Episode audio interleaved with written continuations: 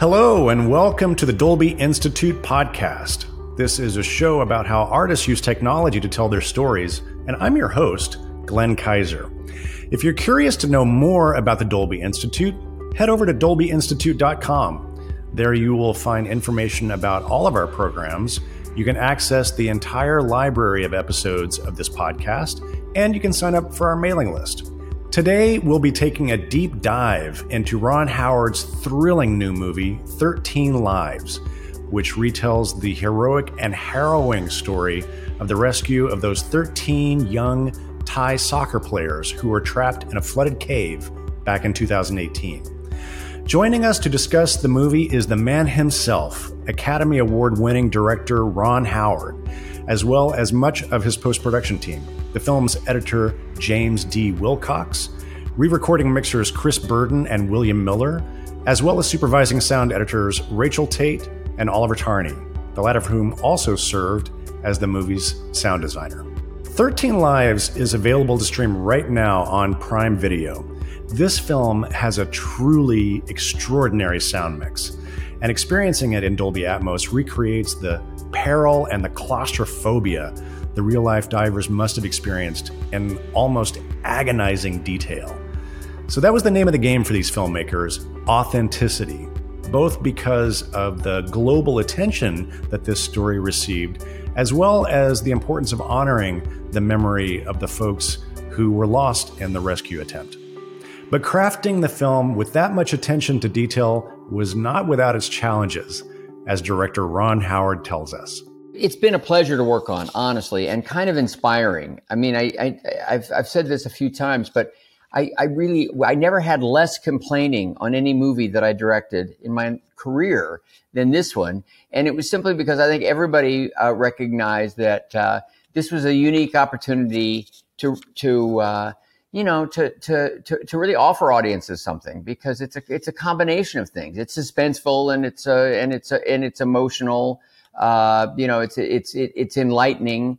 But what it really does is it recognizes um, in in a in a very human way, I think, uh, uh, you know what what human beings are capable of. You know what's possible uh, with that kind of cross cultural um, commitment and cooperation. But it's also just that you know the, most of the people involved didn't have to be there and yet they made such a, a huge difference. And I and I um, and I also think that in this climate of kind of filmmaking and what's possible to get a green light on, I think that we I think we also felt fortunate to be able to to have the resources at our disposal to really tell this story well.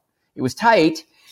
We had to maximize those resources, but but it was enough, just enough, and and um, you know everybody really threw themselves into it. It was exciting for me as a, as a director you know, obviously, this is a, a, a very well known news story from 2018 that millions of people around the, the world followed.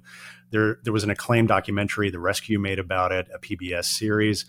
And it, it sounds like such a, a terrifying challenge to then come in and make a Hollywood film based on this same material, and not to mention the fact that it was going to be an enormously difficult movie to shoot. So, what what what made you excited uh, and made you want to say, "Yep, this is for me. I'm jumping on. I want to make this film." Well, there, there were a number of things because this is not something that I developed. It, it came to me. It was William Nicholson's script sent to me by producers Gab, Gabby Tana uh, and, and PJ Sandwijk. Um, my agents were very supportive of it. They loved the script. So did I. Uh, so it was it was a it was a terrific creative um, opportunity, and uh, but there were some red flags. You know, it's a story that's very well known. I already knew their documentaries had existed, and more was happening. There were competing projects. There was there was a lot going on around it from a business standpoint to to to sort of raise question marks and, and concerns. The greatest one for me, honestly, was the the Thai culture because the version of the script that I read wanted uh, and that I wanted to develop further was going to demand even more Thai uh, emphasis. Um, I felt it was their story. I wanted to know to develop the the, the, the those characters, uh, and and and uh, and through research, I just sensed that there was even more to reveal, and it, it, turned out that I was I was right about that. But I knew that that was coming with a, a huge challenge because you know I am who I am, and I don't speak Thai, uh, and uh, but I've I've had just enough experience working in other cultures and languages to believe that if I made it a priority, you know, that I could get that right. In fact, I was so grateful for all my previous experiences, uh, whether it's underwater stuff from going back to Splash and Cocoon or in the heart of the sea, or or or or whether it's the the the sort of the pressure of shooting in really claustrophobic environments from Apollo 13. Uh, as I said, the, the various different nationalities and cultures and languages from the Da Vinci Code movies. Uh, you know, all of these things gave me confidence to believe if I brought my experience to this movie, I could I could do something with it that in and of itself would have value, which is to try to do a scripted version, a high profile one with great internationally known actors and and allow audiences on a really granular level to just have a sense of what it might have been like to be there. What did it feel like? on that most humanistic level. And I, I think scripted narrative is is is is one of the the best ways to sort of open up those lines of empathy and understanding. Documentaries, and I love working on the documentaries. I was grateful for the documentary experience that I've had in recent years as well when it came to making this movie. But you know, they they are there to present as many facts as possible and to sort of blow you away with that information flow uh, and and uh, you could find those very entertaining. But you know, m- movies are there to as, as an emotion machine and and to connect it on that most human level. And that I felt like whatever anybody else did, we could do that. And the story was so important that I felt like that we could just contribute to sort of the way this story is is remembered and understood. Well, I, I, really appreciate that answer because it also kind of tees up the rest of our conversation. Because, as you say, that you're using the tools of narrative storytelling to really give people the experience, and obviously, the soundtrack is a, a huge part of that. And especially in the underwater sequences, this team did just a, such a fantastic job of giving us that visceral experience of being underwater. Well, they really did. I mean, and uh, you know, and from the beginning, uh, you know, I I I knew I knew I, would ask James to to edit immediately, you know, because I I knew that just from working with him the couple of times that I have, that his uh, his his his great sense of character. Um, and and a and a, a wide array of, of, of of characters and sensibilities, and just all the work that he's that he's done leading up to this. I, I just knew he was equipped to to really get at this in an interesting way, and in a way that I you know that that I wanted to. But I also knew from my experience, especially on Apollo 13, but also on recent documentaries, that this is one a movie where we were going to go out, explore it, you know, shoot the hell out of it, get as much information as we could, get as many ideas as we could during our production period, and then really ultimately find that story that was going to have the drive, that was going to hold the suspense, that was going to contain the information plus the emotion in in editing, and I and I knew that that uh, that you know J- James would be you know re- incredibly helpful in that way, and he was very very very uh, creative as we kept refining and discovering. And also, I felt like the sound had to be you know that really needed to be a character in this because we needed to to create an, um, an environment. And I knew music could help, and I knew I could do you know sort of whatever I could in the in, in shooting, but man, I, I also knew that um, the soundscape was going to be vitally important, not only in the cave, but also, you know, uh, in in that, uh, uh, you know, in in the camp itself, in that environment. Uh, you know, obviously, almost the first twenty minutes of this film takes place in Thai, uh, you know, without any English language being spoken. So, I was curious for you, from a, a picture editorial standpoint how did you approach all the the foreign language material and cutting performances in another language, and then and then same question, uh, Rachel, for you in terms of editing all that dialogue? Yeah, uh, Glenn, I, will tell you the first 16 and a half minutes of the film is exclusively in Thai. And when I read the script, I thought to myself, like, how can we begin to build some members of our team that may be of the Thai culture that could help us with language, could help us with culture, could help us with accuracies, and probably who was informed on the story. And I couldn't really come up, me or my team, uh, my lead assistant, Simon Davis, we couldn't really find anyone in the Thai community. It was during lockdown, so our resources were kind of limited. But um, that was the thing that kept me up most at night worrying about getting the language accurate and like pulling performances and misspeaking and ad libs and um, just the proper intonation, intonation and emotion behind the lines. And Ron gives the actors a lot of leeway for improv. So the film feels really natural. But eventually, what I developed was in hearing the repetition of the dialogue and going across all the takes, I began to develop a bit of an ear for the rhythm of their language. And so I wouldn't touch that naturally when I began to cut it because I didn't know if cutting up or pulling up pauses at that point in my first cut, what that would really do to their language. So I kind of left it. And then I worked a lot with Simon Davis on it and he went across every one of the takes and subcapped, subtitled each one of those lines there. So when there was a difference between take to take, I kind of could be- begin to hear it. And overall, I think the guiding light of it all, or the, the, the really the focus of it all for me sonically, was the emotion. Just the performances that our Thai cast members gave us, I could just feel my way through it. And once I got, I think it was, I was comfortable at about five minutes worth of story in the in the beginning that I then asked for us to bring in a translator, and uh, she came in and she watched that first five minutes, and I sat next door and continued working while she sat with Simon, and it was really interesting. After she left, I went over and asked Simon, "How did we do?" And he was just gave me the thumbs up. He goes, "There's a few things here and there." You know, I just slid one way or the other.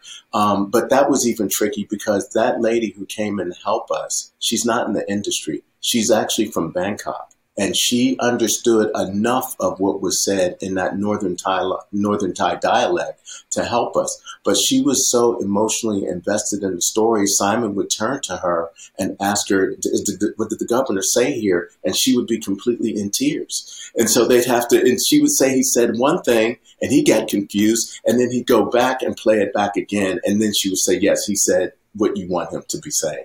So we had that on our side. And then also Simon to his credit, very, very organized. He had the Google Translator with him at all times, breaking down the Thai.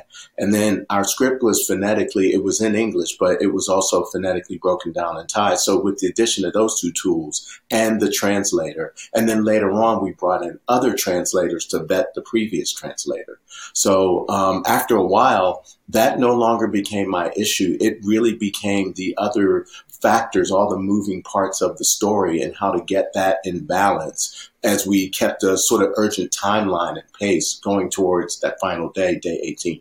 Yeah, and talking about the Thai dialects, I didn't realize before I started that there's actually four different dialects in Thailand and they are quite different. It's not just a slightly different accent, it's different timings and different words, even. So uh, we had to make sure at Ron's behest, but but quite rightly, that anyone in any part of Thailand would watch this and go, yes, those people from northern Thailand sound like they should be from northern Thailand, not like I'm like I say, it's like having a Texan in Canada. It it you can understand it, but it's quite different, and we can't mess that up. So we have to also remember this was shot in Australia during COVID. So yes, although um, the characters are Thai, some of them have an Australian accent in their Thai that we needed to work with voice coaches prior to each ADR session. They had a lot of work with a voice coach. And then when we recorded, if they needed different words, different timings, because they would have done if they had to go from central to northern Thai, then fitting those in the mouth or picking words that would have the same meaning but the right mouth shape.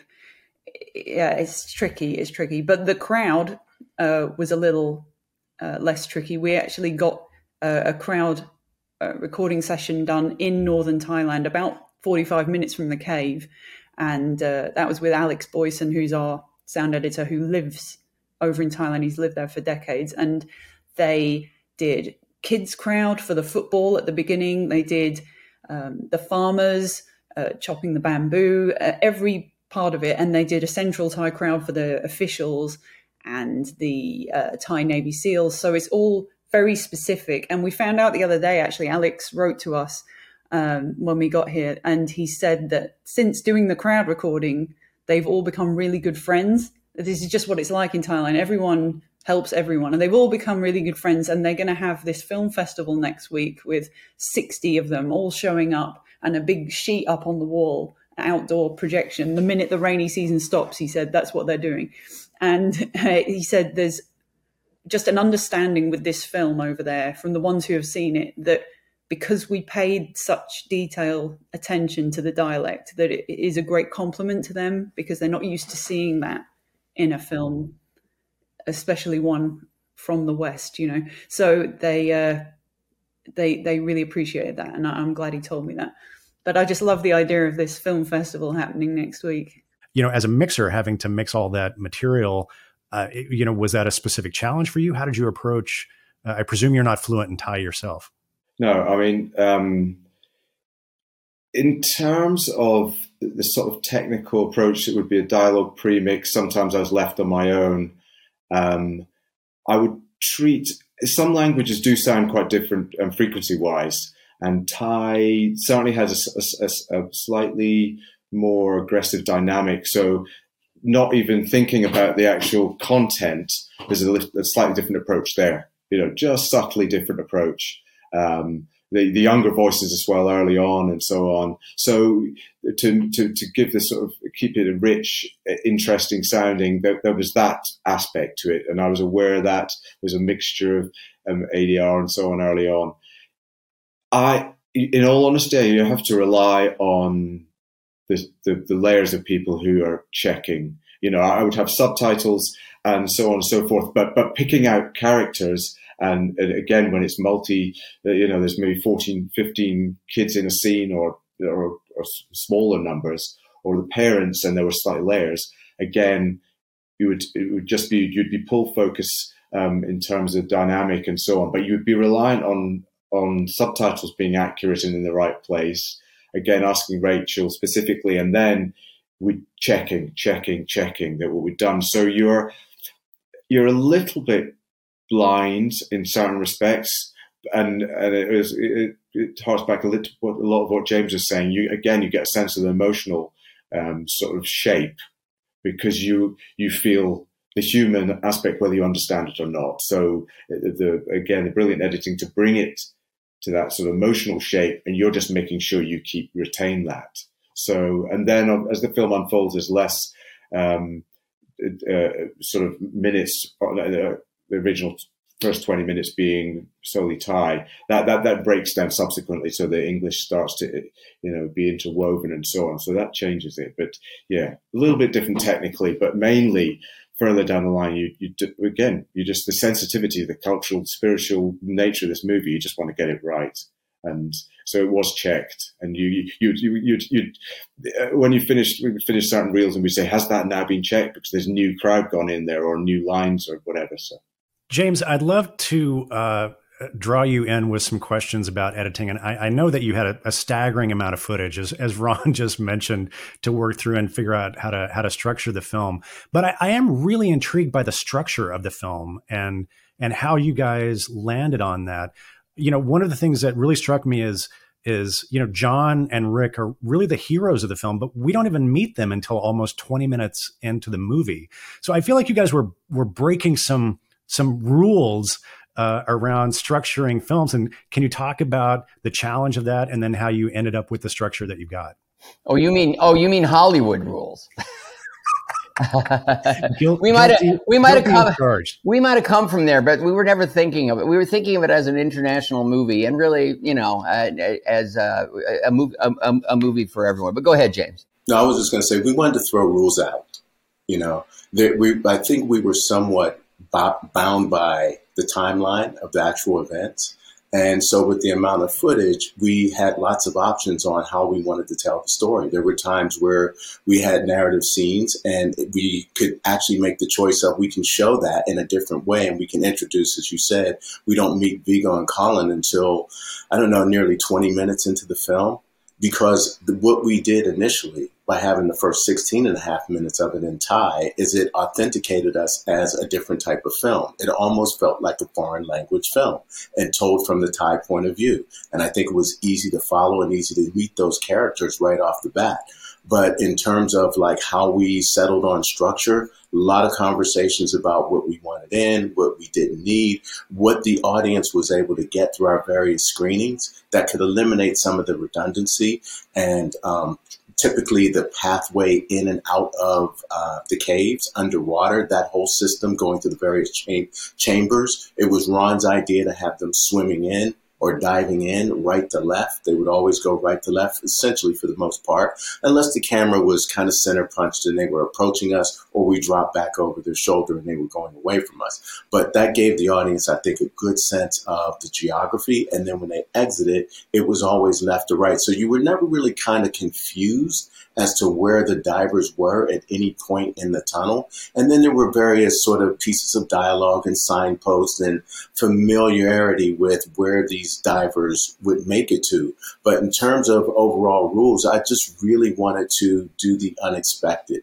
And I think through all of these revelations, it's what keeps people engaged across the length of the movie. Because you said earlier that it's a well known story. It is.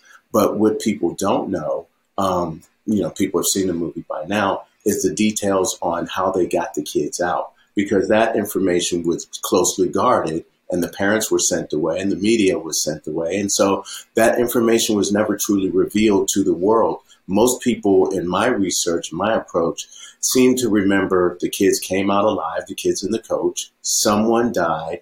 They roughly remember Elon Musk somehow was on the perimeter of the story um, and that everybody remembers it, Elon Musk. You know, yeah, that that kind of was it. But if you, when you look at the movie, we're telling such a chronicle, subjective point of view to the story that feels completely experiential and, and different. And you, what you thought you knew, even with the outcome, it's really the journey that helps us get there and helps audiences feel the claustrophobia and the danger and the anxiety and um, all the things that come along with a story like this, the rescue.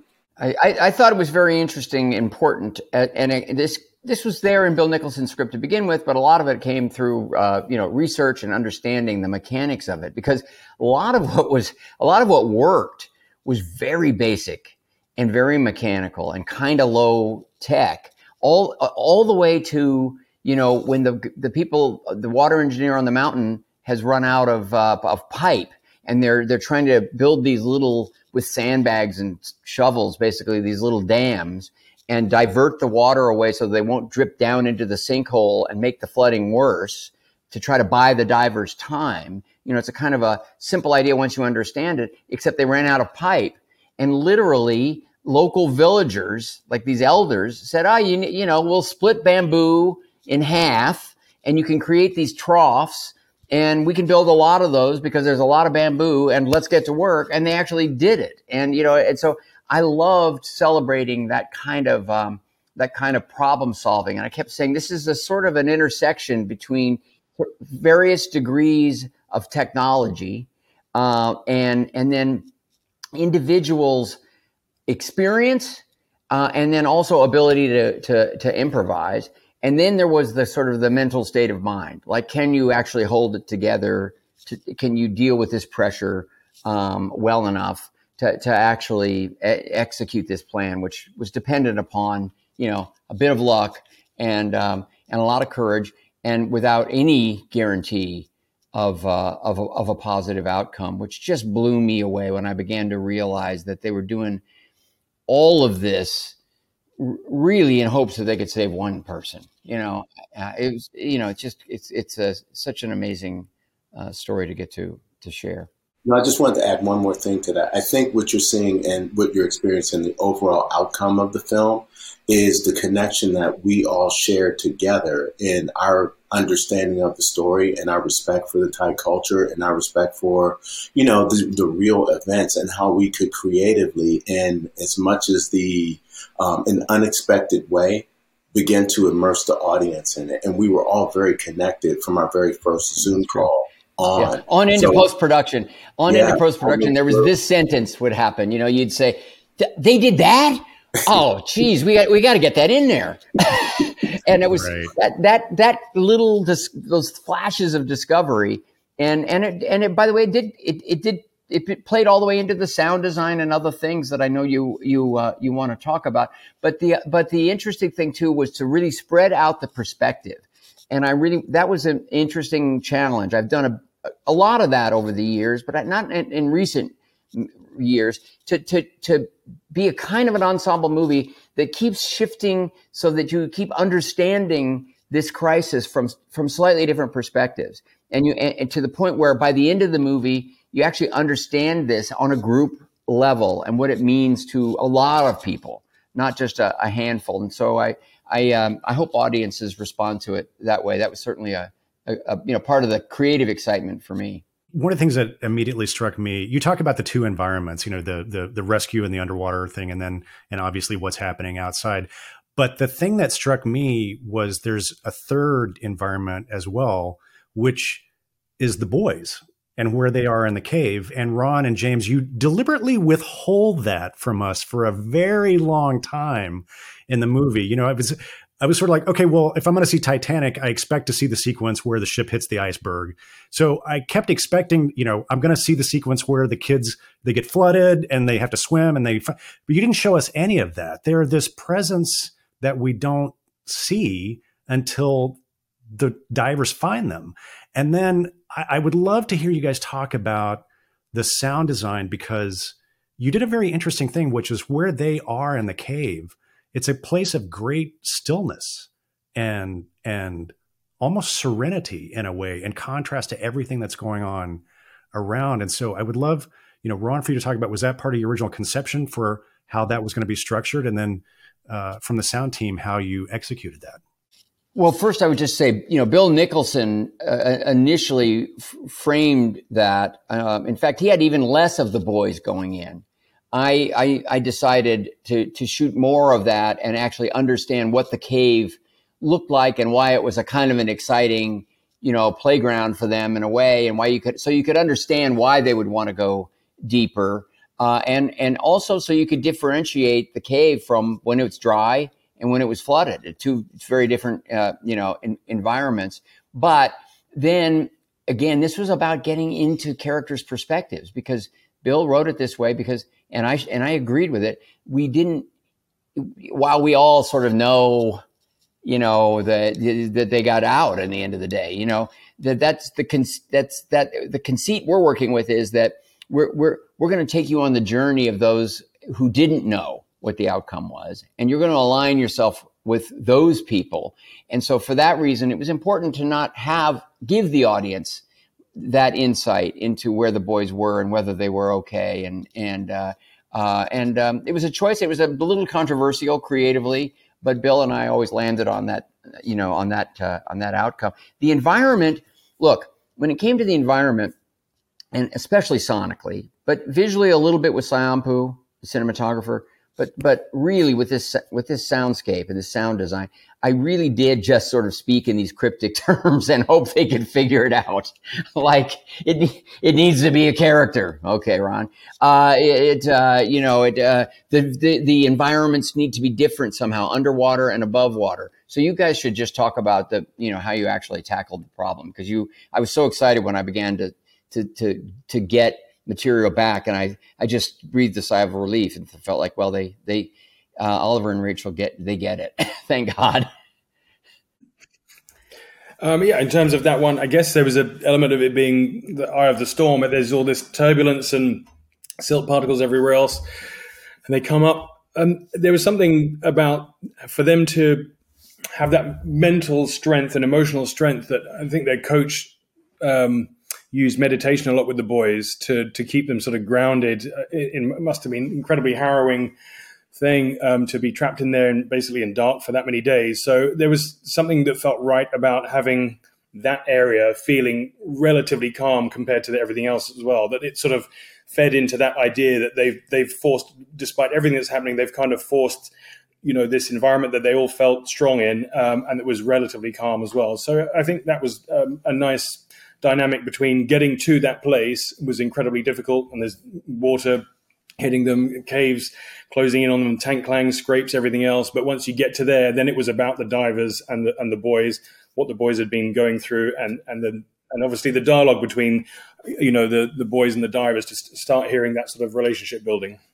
And also it's a dichotomy really. The the more you have this stillness inside the cave outside the cave the frenetic the chaos of all these people showing up it really plays as a two-hander. One influences the other and they become a, a starker contrast when you place them together.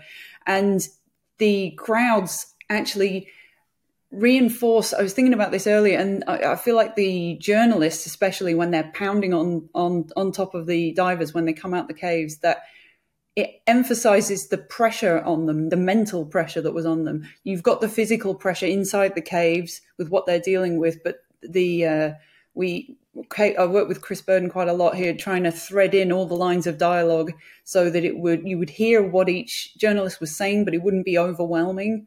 And so that you can't tell what each is saying, but we mount it as as they're walking down. You see, it gets more and more and more till it's overwhelming for them. So we made this ramp up, uh, both when they first come out, when they know the boys are alive, but they secretly feel like there might not be anything they can do about it, and when the last boy is out and the news spreads. There's it's it's something Ron was very keen on showing as well that that this is a big camp and the news spreads and grows and grows to a to an extreme point at the end. Chris, you can talk a bit about that weave. Yeah, I mean, going back to the you know the, the finding the boys because personally, I remember when I first ever watched it, it was just the most emotional uh, one or two or three bits where I absolutely was welling up. It's, it's phenomenally powerful, and it's only now I kind of realise. Sometimes with more discussions, the quiet that we established in there allowed us to have layers of beautiful, subtle emotion from the boys. It was just whispers. If you had anything like that, you you couldn't even uh, give any countenance to that happening outside with the rains and all that. All any emotion like that, we just had this beautiful magnifying glass available to us that allowed us, and it would happen scene after scene in that environment. The most, the scariest place they were in. This is the potentially the place they're going to die was a place of serenity where they were, their coach was doing this amazing work, uh, meditation and so on. So right from the first time we're in there, you, uh, you know, that first scene when you see them and you realize they're alive, you just hear the whispers, you hear the detail of these little kids. And you, you, and, and then some of them, and you hear the, the, the language, the subtlety that one of them can communicate in English comes up. You, you hear the space and then and it, it, extends and it goes further i can just grab other scenes in there where there's the humor of Harry telling the story again and again about the football and about you know, did you believe Belgium won again? Can you believe it? And then we were out to, you can have those layers of subtlety where there's still whispers of things going on.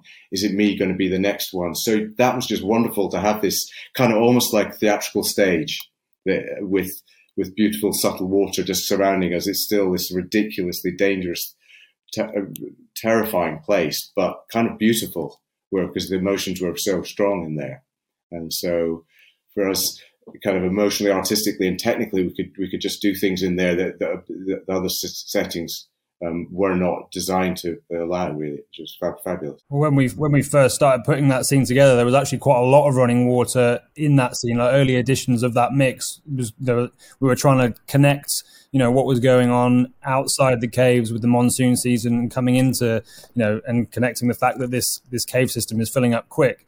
Um, and so, you know, early versions of the mix where they, you know, Rick and John come out and they're meeting them for the first time, there is a lot of water going on.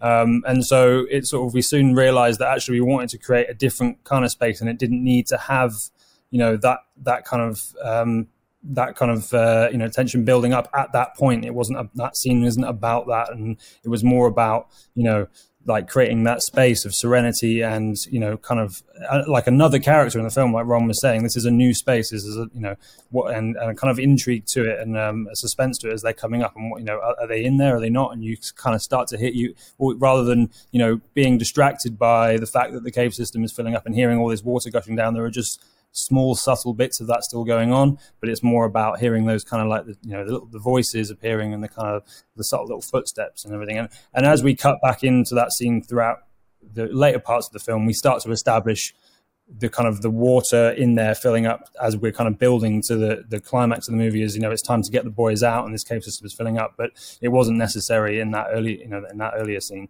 yeah. Well, there were a lot of uh, d- uh, sort of discoveries along the way, and again, it, it has it had to do with focus. And of course, I directed it with a sense of what we wanted to focus on.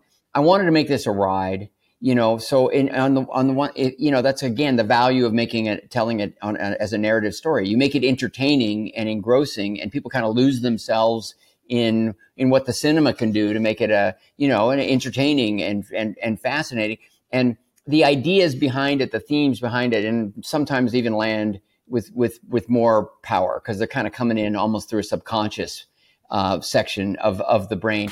But things like the water, um, that was a discovery that it, you know again as, it, as was said he, he, the initial idea was let's right away introduce how you know intense that is but we pulled back on it and then i remember one day james came in after a screening and we we needed to find a way to make that final day uh, re- to recognize how treacherous it still was. The divers were exhausted. The rain was on its way now. The monsoons had hit, and they weren't going to let up, and they didn't let up. In reality, uh, you know, within another two days, it was completely flooded, and, uh, and they never would have gotten anybody out. But uh, and James came in one day and said, "It the water, the water is the new villain now, and now we got to let it out." And it was and we found ways visually to enhance you know that but to give sound this this opportunity to you know to, to sort of take advantage of the fact that we'd held back and and really really you know um, flood our our senses with that as a as a as a you know as like as a as a danger. Yeah we had a lot of opportunity for sonic contrast when the divers are first finding the boys on that 10th day and then they when they leave this moment always sticks with me how we sit in black and how they say thank you and and then they leave and it's just the loneliest feeling that you get from their point of view what it must have been like just a glimpse of what they had been suffering through for 10 days with no other human contact. But it also speaks a little to the culture and those boys in there that when we find them we didn't come upon them with them arguing or fighting or wondering, you know, when they were going to get out or anything like that. There was a serenity to it. And I think that spoke volumes about the culture, those kids, the coach's ability to keep those kids calm and believing that somehow, some way, without him knowing, that they were going to get through there. And then by contrast, by the time we got to, you know, there's seven dives in the film so we've talked all along about differentiating those dives and through different points of view and being subjective throughout the whole t- experience. But by the time we got to that last day, day 18, you know, there's rain and then there's monsoon rains. And people have to understand that this was not a foolhardy thing that the boys did by going into the caves. And that in Thailand, when the monsoons happen, this is rain like most of us don't know. So it's it's disastrous if they would have not been able to get the boys out. As Ron said, they would have a couple of days later, they probably wouldn't have survived it. So the ability to just kind of pivot back and forth as the story required. And yes, we did learn these things along the way once we got better scopes, shape to the film, what really we needed and where we needed. Yeah.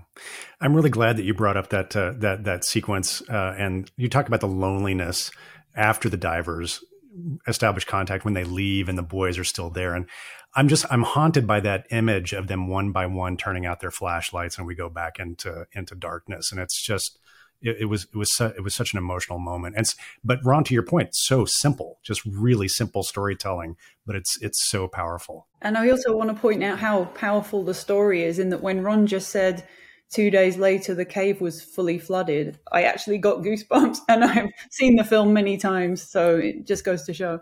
There, you know, it was great having uh, uh, Rick Stanton and Jason Mallinson around because they were not only there to help make sure that the diving was accurate and that the diver's technique was right and that we understood what the threats and the complications were and the procedure of it all. But um, even though you know they're not guys that dwell on emotions very much as individuals, but none, nonetheless, it, on the day that we were actually shooting the scene that you're talking about with the flashlights, you know, I just remember Rick talking about, you know, how how sure he wasn't sure he'd ever see those boys again, you know, and he he knew he was leaving them in the dark. And and uh, you, you, know, and they gave him a, another flashlight or two, but he just thought it was a p- hopeless scenario, and he was pretty shattered by that. Turned away, and I just thought, leave them in the dark. And you know, of course, there's going to be a moment of leaving them in the dark, but there's there's that, and then there's sort of making a moment that will allow that sort of focus, and and so it, it just fed that notion of the flashlights kind of coming out, you know, just slowly uh, disappearing until until we were in the complete darkness. One of the first things that you notice when you watch this movie is there's a lot of rain. Uh, this movie obviously takes place in Thailand during the monsoon season, and rain is a pretty ubiquitous presence that starts at the beginning of the movie and goes more or less in and out through the entire film. And I think for those in the sound community, you know, rain is particularly tricky. It can be kind of monotonous sounding. And so I would love, Rachel and Oliver, maybe you can start us off by just talking about uh, you know, how you approached having this much rain uh, in the film, uh, you know, and, and, and how did you keep it interesting? And, and I guess obviously also it's notorious uh, when there are that many rain gigs on a set that the production tracks are pretty challenged. So maybe you can talk to us about handling all of that. Sure. Just in terms of the, you know, adding sound of rain in just to keep it as varied as possible, obviously. Um, but it was uh, to try and establish we really wanted to it to feel like a sudden downpour that this wasn't a reckless excursion from the boys. So it did happen you know the, the monsoon season came in early um, and so they were caught out rather than doing something foolish. So um, it came we really wanted to sell that idea of incredibly hard rain um, also then the early part of the logistic um, all the everyone turning up to try and help to compromise that um, with with the mud with tires sliding everywhere. Um, but as much as anything, we wanted to the it's hitting everything and permeating everything. Um, so just varying all the surfaces, but everything is feeding into water traveling through the rock and filling up the cave. And basically, the the water is the antagonist in the film, um, and we're basically just wanting to hear this extreme water feeding into this thing down there that um, they're having to battle against to get to the boys. So, um, and that all the the heavy currents and turbulence that you feel in there, whether it's dripping down the caves, everything is being fed from from above. So it was really important early on just to show that whether it's where the camp is, up on the mountainside, everything is just being hit incredibly hard. Um, yeah. And from a dialogue side, rain absolutely was something I didn't want.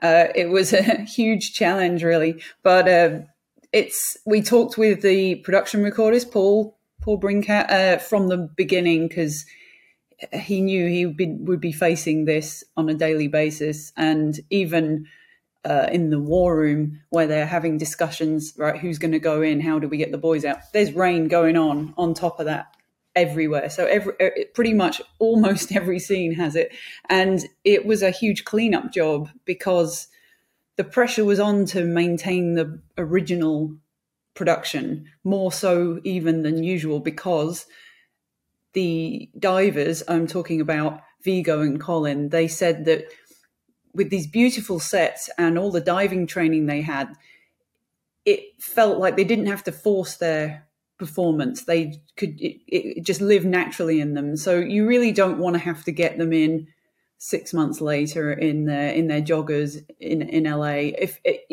if you can at all help it. So we clean up as best we could, but eventually we had to admit defeat on certain lines, certain key lines, and yeah, there was uh, uh, a lot of ADR. And Chris Burdon here was very good at blending in the hundreds and hundreds of lines that there ended up being uh, and Viggo even flew in especially for two full days of ADR to London with us, uh, just to be in the room with us because he's such a pro. And yeah, it was a big challenge. I'm sure Chris can talk a bit more about blending that in.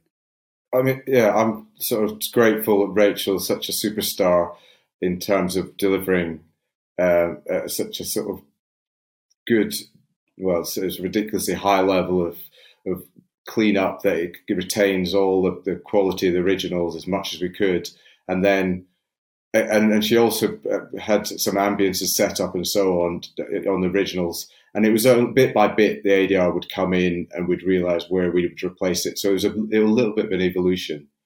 Um, but again, this it was actually I was just looking at some of the making of just to remind myself a bit about this. We we got lucky in, in the interiors actually the the the originals didn't have a, a, a, sort of false ambience to them because the sets were so brilliant and the water in there and everything. So actually, when we were bedding the ADR in with the originals, there, there was a lot of sort of protection and, and lots of devices we could use to just merge all the performances where we needed to and get.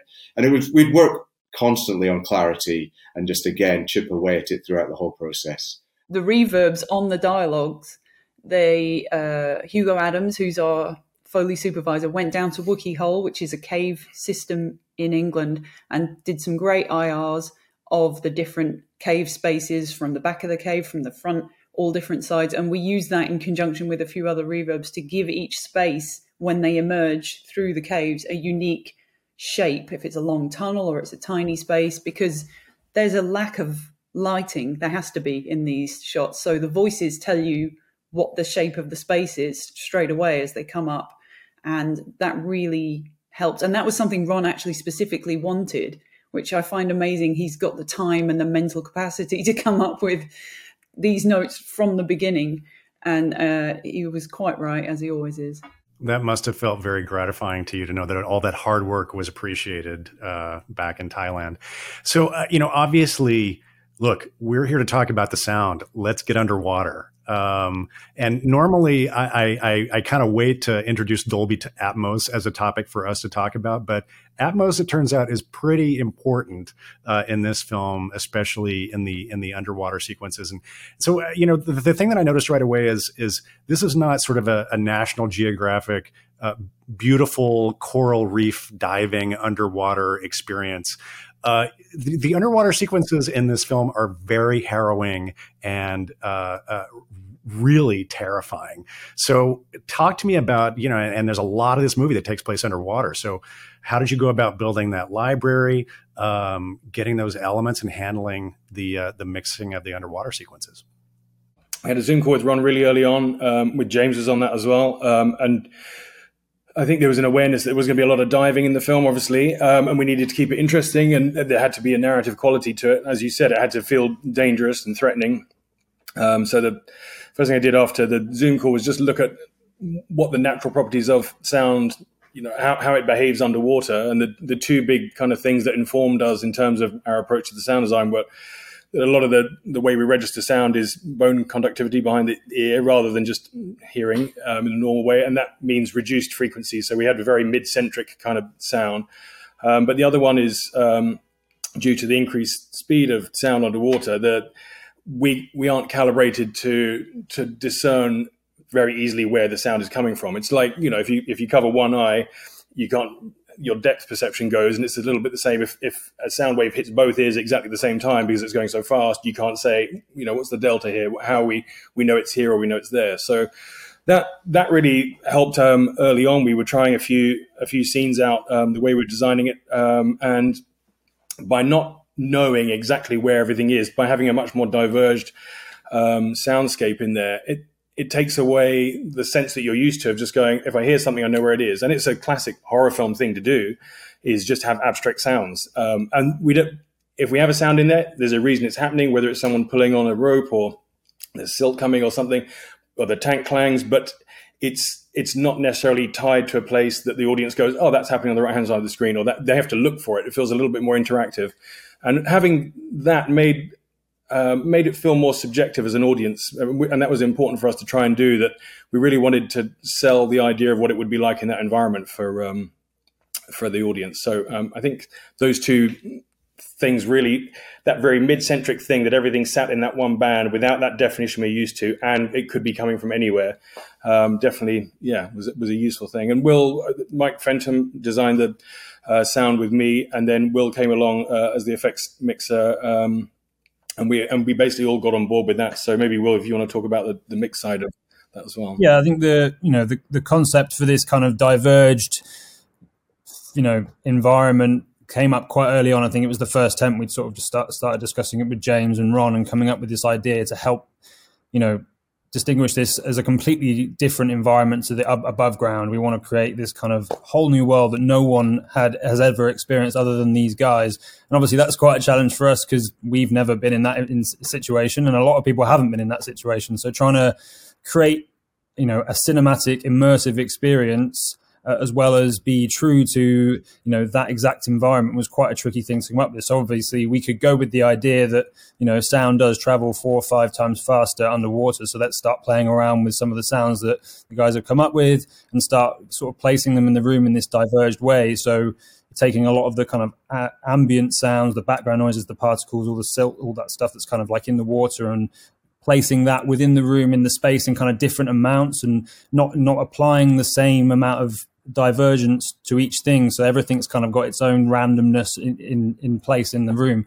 Um, and then when it came down to, you know, the actual spot effects, whether it's the rope that's being pulled on or whether it's the tank clangs and it's, you know, those things all had varying amounts of um, like panning, whether it's coming from the heights, from surrounds and fronts, all applied in different ways. Uh, to create this sense of yeah wherever you're sat in the room you're not quite sure where that sound's coming from and you are looking for it um, and it's this kind of otherworldly space. And um, things like you know the the breaths and and, that, and those kind of things in the bubbles, we kind of kept we kind of kept a lot of the time uh, quite focused on the sensor, so it kind of t- did still connect you to the, the characters because that was an important thing that we were trying to, you know, despite creating this, you know, you know, this environment that you've never experienced, we also wanted to keep you connected to the story and what's going on. So it was this real fine balance is telling telling this story and they're kind of going through the cave. It's a hard thing to describe because it's such a you know claustrophobic environment. Um, they, you know, vis- visually couldn't really see too, too much, but you know, sonically we were trying to help the audience kind of go through what these guys are going through. And you have these POV shots. You know, when we cut to those, we can kind of like go inside the mask, and we have we have the breaths kind of coming all from around us, so it feels like you're actually there experiencing what they're doing, going through those stalactites. Um, so it was a it was a real you know a real kind of um, challenge to get that right. Unfortunately, you know Rick and John have, have had heard heard the film and, and had you know Oliver had gone and recorded a bunch of stuff with them, and they were you know really uh, kind of um, you know happy with the way that it turned out, and you know did say that they was you know as, as close as what we could you know what they experienced in real life, which was which was quite a compliment other than more tank clangs, which we thought we'd gone pretty OTT on the tank clangs as it was. But um, apparently, if you're in those uh, scenarios, um, there you cannot have too many tank clangs. so I think, and it just sells that cumbersome. Even though you're in water and you're being suspended to some degree, it's just you know you've got these tanks flailing around and, and incredibly tight spaces. So that ever-present feeling that this it feels like this world is caving in on you whilst the water's gushing at you and, and the particles everywhere. So it, it, did feel like a hostile environment. Um, and in that that recording session we did with John Volanthen, it was quite because uh, we'd looked up the theoretical side of how the, the water, the sound in Water Bay. But we actually, when we set up two pairs of hydrophones, one at one end and one at the other end of the, the big cave pool, um, it really didn't matter where John was doing what he was doing. And when we got them back into Pro Tools, they both almost sounded identical, which is so it does it is really odd the way that um, and we've all heard that if you, you're in a swimming pool and someone jumps in and you're underwater, you hear the noise but you don't know exactly where it's from. But it was um, you kind of don't think about it until you have to, and this film definitely made us do that. Yeah, I love what you're talking about in terms of of using the sound because obviously it was very dark uh, and it's murky, and so you were able to build a more uh, broad and detailed sonic environment to orient the audience and let them know what's going on. And I, I love what you're talking about about you know then you have the perspective inside the mask and you can give people the subjective experience of it uh, but also you're using sound and the sound design in a really emotional uh, way as well. Not only for the tension, but I, I just was really struck uh, by the scene. And obviously, we'll post this after you know the movie's already streaming, so we won't worry about about spoilers. But there's that just extraordinary sequence. Um, you know, when the Navy SEALs are diving and and someone, you know, who is kind of a, a heroic character for us gets caught and drowns. And that sequence is so beautiful from a sonic perspective. And can you just break that down for us and how you approach that sequence and, and what you felt you needed to accomplish from a sound perspective?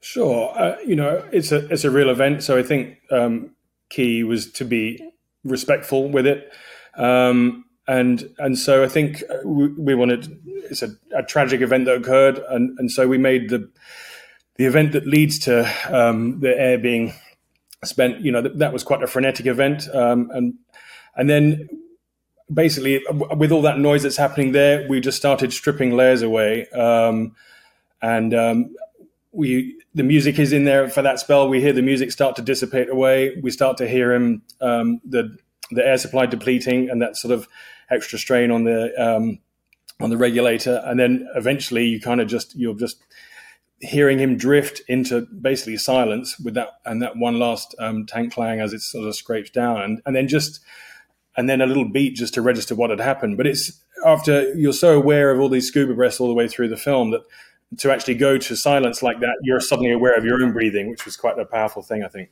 Well, I know we're coming to the end of our time. Um, Ron, I do I just want to wrap up with a question for you.